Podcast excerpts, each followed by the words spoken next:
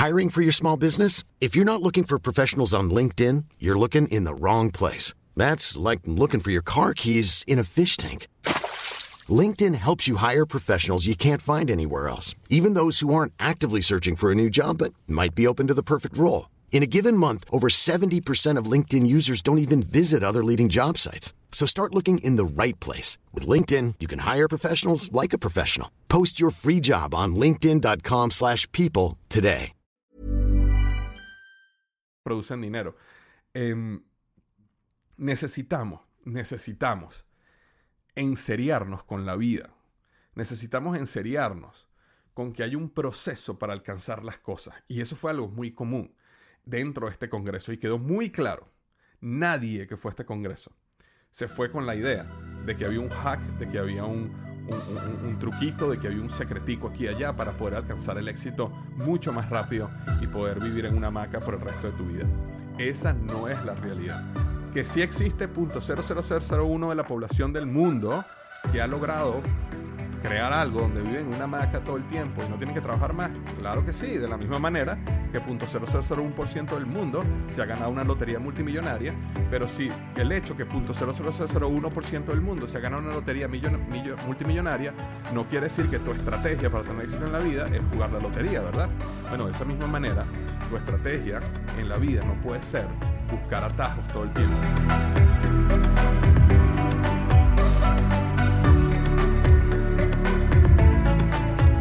Hola, ¿qué tal? Bienvenido al podcast Liderazgo Hoy. Estoy súper contento de estar una semana más contigo.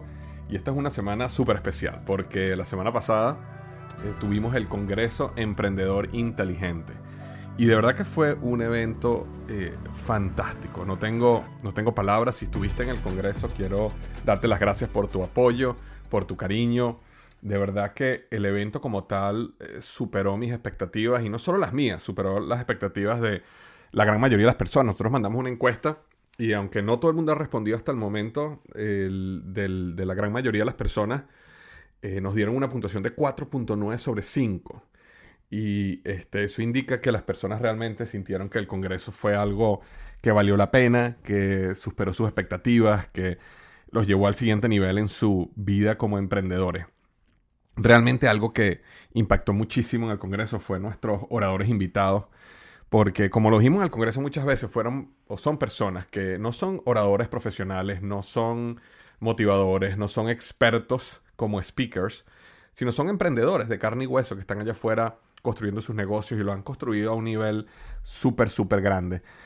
Teníamos, como ya lo había repetido muchas veces, personas que desde, yo diría que lo más pequeño que tuvimos en Tarima era un, un par de millones de dólares al año, hasta personas que, habían facturado más de 10 millones de dólares al año. Pero lo interesante era la humildad y la apertura y la vulnerabilidad como cada uno de ellos se presentó ante el público para mostrarles realmente lo que, la verdad de lo que es emprender, el, el verdadero motivo por la cual ellos emprenden y lo que han aprendido en su camino como emprendedor. Entonces, yo de todos estos aprendizajes que tuve, los voy a ir digamos, desmoronando o, trabajando poco a poco a través del podcast, pero simplemente hoy quería traerte tres mentiras del emprendimiento que nos vende la sociedad. Y estas tres mentiras vienen justamente de aprendizajes que tuve de estos oradores del Congreso Emprendedor Inteligente. Y eh, quería comenzar con, con, uno que es uno de los más importantes, ¿no? Que tiene que ver con el éxito. El, la sociedad, y cuando digo la sociedad me refiero a sabes, el pop culture, los influencers, lo que vemos en, las redes sociales, lo que vemos en las películas, las series, la televisión, nos vende a nosotros que el objetivo de emprender está conectado o la razón de emprender tiene que ver con hacer gran cantidad de dinero. Y una de las cosas que, por supuesto, yo me di cuenta a través del Congreso, era que para vender el Congreso, para que las personas realmente dijeran, wow, yo quiero ir a escuchar a estas personas, yo tenía que hablar de sus éxitos, yo tenía que hablar de cuántos millones al año estaban haciendo, porque esa era la manera como las personas asocian si eh, vale la pena escuchar a esta persona o no, si estoy dispuesto a pagar los 100 dólares que costaba la entrada o no. Y la realidad es que cuando, cuando hablas con ellos eh, y cuando los escuchas hablar, tiene mucho más que ver con, con, con sus fracasos donde realmente conectaban con las personas. Y yo creo que una de las mentiras que nos vende la sociedad tiene que ver con que la razón para emprender tiene que ver con el éxito masivo y la manera que la sociedad define el éxito tiene que ver con dinero, con casas, con carros, con viajes, con fotos espectaculares en Instagram. Y lo que yo vi a través de estos oradores y lo vi eh, una y otra vez a través del fin de semana era que la razón por la cual ellos emprendían lo que realmente los motivaba era un propósito superior, es decir, el propósito era un motivador mucho más fuerte que el éxito. Eh, me acuerdo exactamente cuando Pilar Guzmán, que tiene una, empresa de venta de empanadas que se llama Half Moon, Half Moon Empanada, eh, vende más de 2 millones de empanadas al año y cada empanada cuesta 5 dólares, así que puedes sacar la matemática ahí. Y ella decía que la gente normalmente se confundía y creía que su negocio tenía que, ver que tenía que ver con empanadas, que su propósito tenía que ver con empanadas. Y tenía mucho más que ver que eso. Tenía que ver con todo el esfuerzo que ella estaba haciendo detrás de Half Moon Empanadas para, para realmente habilitar, potenciar, ayudar a las personas a crecer tanto en su equipo como proyectos sociales que ella tiene en su vida que Half Moon Empanadas le permite este, eh, financiar, me explico, y darle el tiempo a ella para dedicarse a cosas que le apasionan muchísimo más. Este, un Joel Gandara, por ejemplo, que nos comentaba cómo ganaba en salario, en salario, ok, no, su negocio factura varios, más de 5 millones de dólares al año, pero en salario, más de un millón de dólares al año. Y cómo él manejaba un Kia del año 2020 y cómo realmente su todo el objetivo de su vida era cómo él se liberaba, cómo él tenía cada vez más libertad y que ese realmente era su propósito. Y luego que él había conseguido esa libertad y que él solo trabajaba un día a la semana en su negocio, tenía que ver ya mucho más, era cómo, cómo yo dedico mi tiempo a impactar en otras personas que yo sé que tienen pensamientos limitantes, que tienen problemas de mentalidad, que yo puedo ayudarlos a romper y ayudarlos a llegar al siguiente nivel. E inclusive me decía cosas, después que se, había acabado el, evento, me comentaba, Víctor, eh, este, me encantaría coachar a alguna persona que tú consideres, me decía. Eh, y yo sé, me decía, yo sé que no me van a poder pagar lo que yo cobro como coach, pero acuérdate que yo hago esto por pasión. Así que, e, es decir, personas donde el dinero realmente no era el objetivo, donde e, e, era un propósito mucho más grande. Habían construido negocios muy grandes y lo que querían dedicar su vida era a propósitos superiores. Entonces, yo lo que, lo interesante de todo esto es que mientras más rápido tú consigas el propósito en tu vida y en tu negocio, más rápido y más fácil va a ser para ti construir un negocio grande. Y ojo, esto no funciona solo para los negocios, esto también funciona para una vida profesional, eh, donde tengas una carrera como empleado profesional en una corporación. Mientras más rápido consigas tu propósito, mucho más rápido vas a crecer y más feliz vas a ser en tu día a día, más te vas a enamorar del camino. Porque eh, mientras que no consigas ese propósito, vas a estar siempre enfocado o enfocada en eh, estos valores de la sociedad, que es, bueno, el cheque a fin de mes, el dinero, el carro, la joya, el reloj lujoso, eh, eh, el reloj de lujo, perdón, y, te vas a dar cuenta con el tiempo que eso no tiene el valor que tiene el tiempo libre, la libertad, conexiones profundas y trascendentales, como decía, por ejemplo, Osvaldo Álvarez, que realmente es el propósito de él, el, el todo lo que ha hecho lo dedica ahora a cómo él construye relaciones que sean trascendentales, lo que él llama relaciones de coelevación, relaciones donde ambos todos nos ayudamos a crecer, relaciones que son, como él lo dice, all in en el desarrollo personal. Son personas que tienen muchísimo dinero, pero sin embargo el dinero no es lo que dirige sus vidas. Y eso fue algo muy bonito del Congreso, es que yo creo que el mensaje completo que nosotros logramos llevar a las personas tuvo que ver con, esa, con ese propósito más superior que tenía que ver con con carros, con Lamborghinis, con Ferraris, con ser exitoso, con tener todas estas cosas en la vida, con viajar y, tener dinero y paques de dinero, que es lo que muchas veces uno ya ve allá afuera cuando vas a un congreso de estos de emprendimiento, de negocio, sino que fue algo mucho más profundo y mucho más real y que eh, estaba mucho más alineado con la razón real de los emprendedores allá afuera, porque la mayoría de los emprendedores allá afuera no son personas que necesariamente están buscando un Lamborghini o están buscando tener pacas de dinero para fotografiarse en Instagram, sino son personas que están buscando realmente resolver un problema, hacer un cambio, servir a su cliente, construir un equipo, emplear otras personas, permitir que otras personas a través de ese flujo de dinero que pasa a través de ellos, a su equipo, a sus empleados, a sus contratistas, a sus proveedores, puedan también eh, sacar sus familias adelante, llevar a sus hijos a la universidad, hacer tantas cosas que le permite al emprendedor crecer y desarrollarse y desarrollar a otros, ¿verdad? Y por supuesto, por encima de todo, servir a su cliente, entregarle más valor a su cliente que su cliente pueda imaginar.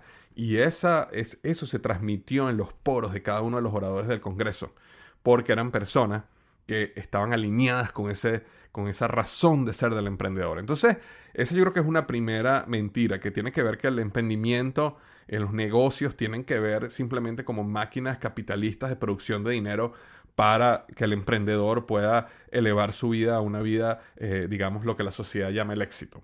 La segunda tiene que ver con el, el temor y el, digamos, el rechazo que muchos de nosotros tenemos ante las crisis, ¿no?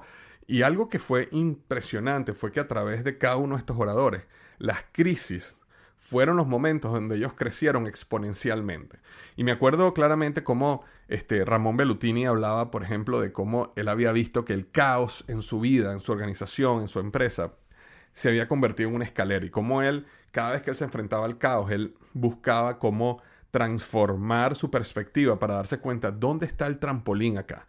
En todo caos hay un trampolín. Y mientras mi perspectiva esté mucho más abierta en cómo yo busco y consigo ese trampolín y brinco en ese trampolín, siempre termina en un nivel mucho más alto. Y mientras que las personas, la mayoría de las personas ante una crisis, lo que hacen es enfocarse en lo negativo, lo que hacen es dejarse morir, lo que hacen es simplemente hacer lo mínimo hay personas que durante las crisis buscan las oportunidades, hacen lo máximo, trabajan más duro que todo el mundo.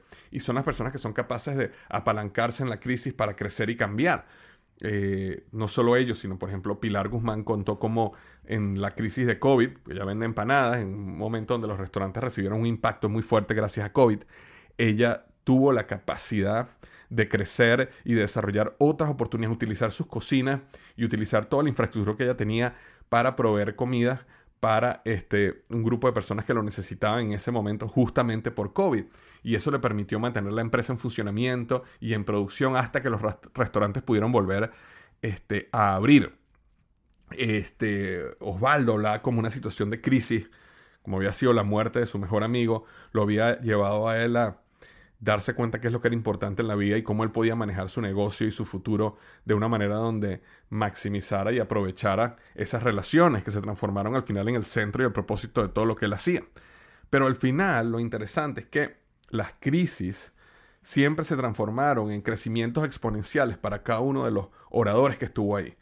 Y este, esas crisis, eh, yo creo que lo interesante que podemos aprender ahorita es que no solo cuando nosotros estamos frente a una situación donde estamos constantemente viendo las noticias, oye, viene una recesión, viene una crisis, viene un problema, sino si estamos en medio de una crisis.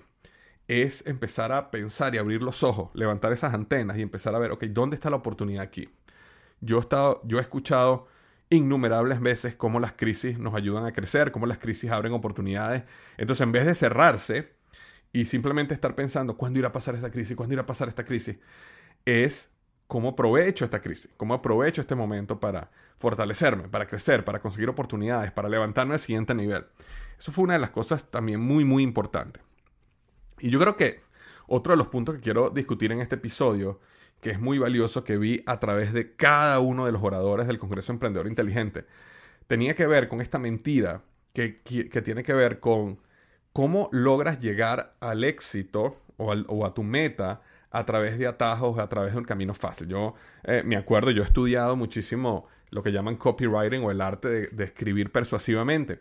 Y una de las cosas que te enseñan en el copywriter es cómo tú escribes una frase y después tú le tienes que agregar algo que muestre que es sencillo. Por ejemplo, eh, cómo, cómo, perder 10 kilos de peso, ¿verdad? Esa, esa, es una frase, pero después tienes que agregarle algo que diga sin dejar de comer lo que te gusta. Esa frase que dije al final es la frase que lo hace sencillo este, cómo, cómo alcanzar la libertad financiera. Y después le agregas una frase que diga sin tener que esperar 20 años. Entonces, en, dentro del copywriting te enseñan mucho a cómo tú, al final de una frase donde tú hablas del beneficio, tú le agregas algo que demuestre que es sencillo, que es más fácil de lo normal, que es, que es solo tres pasos, que lo puedes lograr sin saber. Por ejemplo, cómo tener éxito en los Estados Unidos y después le agregas sin saber inglés. Entonces, la gente cuando lo ve dice, ah, este es el camino sencillo, este es el camino del atajo, este es el camino del hack. Y nosotros vemos eso constantemente allá afuera, ¿verdad? Pero una de las cosas que fue indiscutible a través de todos nuestros oradores fue que el trabajo duro no es opcional. El trabajo duro no es opcional. Eh, uno de los temores que yo tenía era que cuando yo hablaba, por ejemplo, de Joel Gandara, y yo decía, mira, Joel Gandara tiene una empresa que factura más de 5 millones de dólares al año, y Joel solo trabaja un día a la semana. Eh, mi gran temor era que la gente pensara de que lo que Joel iba a hablar era como era dinero fácil, era como cómo construir un negocio sin tener que trabajar.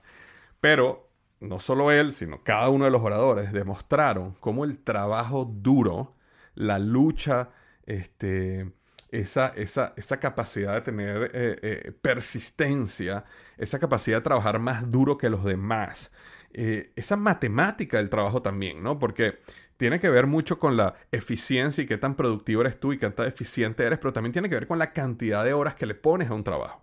A veces la gente quiere ser exitosa, quiere, quiere tener éxito, pero dice, no, bueno, pero yo le voy a dedicar dos horas a la semana. Bueno, si tú le dedicas dos horas a la semana, bueno, vas a tener un negocio de dos horas a la semana. Así de sencillo. Pero no puedes pretender de que si le dedicas dos horas a la semana a un negocio, vas a ser igual que una persona que le dedica ocho horas al día.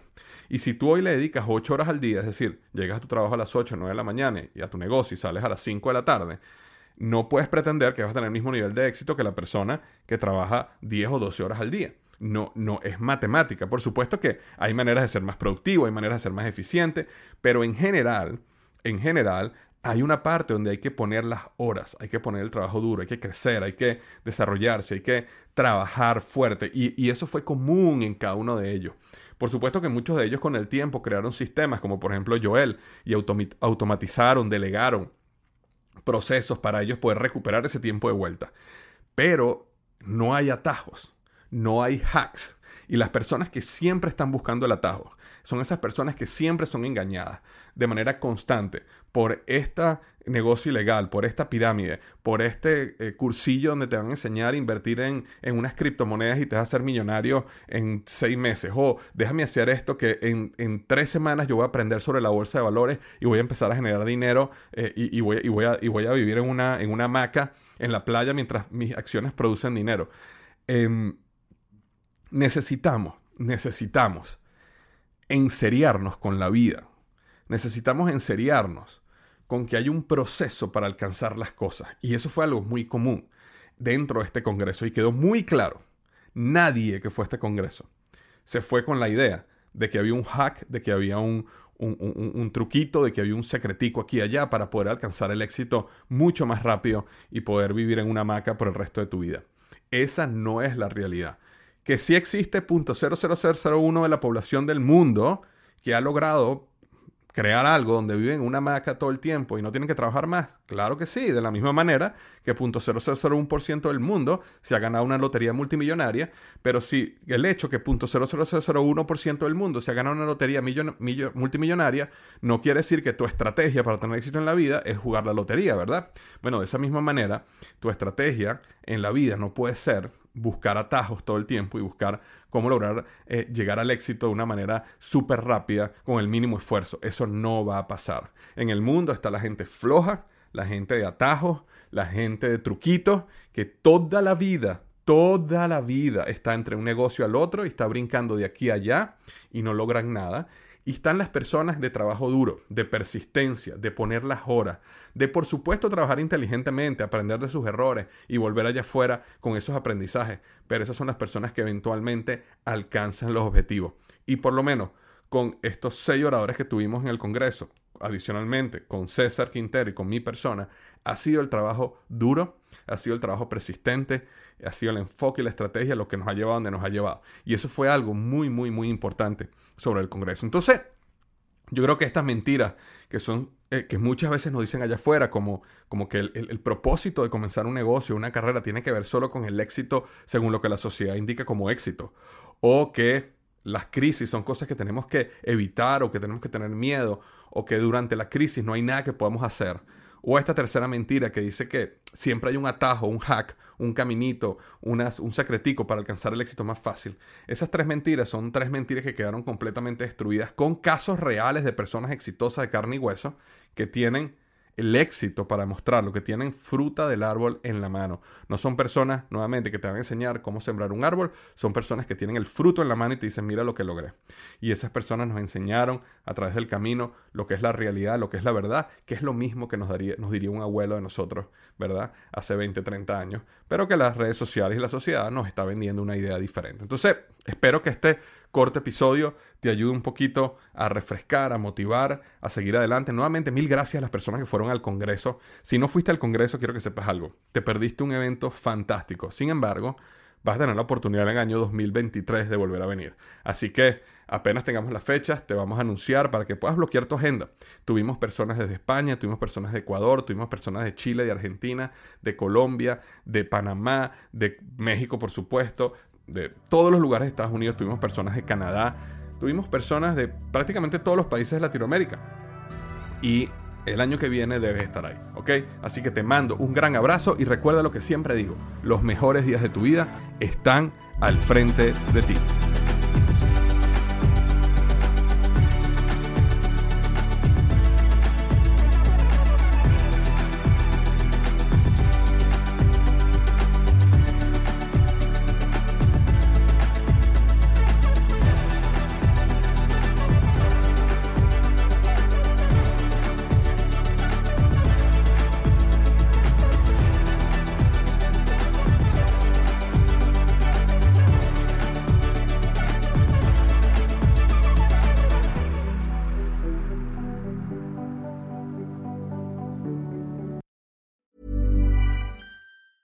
Hi, I'm Daniel, founder of Pretty Litter. Did you know cats tend to hide symptoms of sickness and pain? I learned this the hard way after losing my cat, Gingy. So I created Pretty Litter, a health monitoring litter that helps detect early signs of illness by changing colors, saving you money and potentially your cat's life. Pretty Litter is veterinarian developed, and it's the easiest way to keep tabs on your fur baby's health right at home. Go to prettylitter.com and use code ACAST for 20% off your first order and a free cat toy. Terms and conditions apply. See site for details.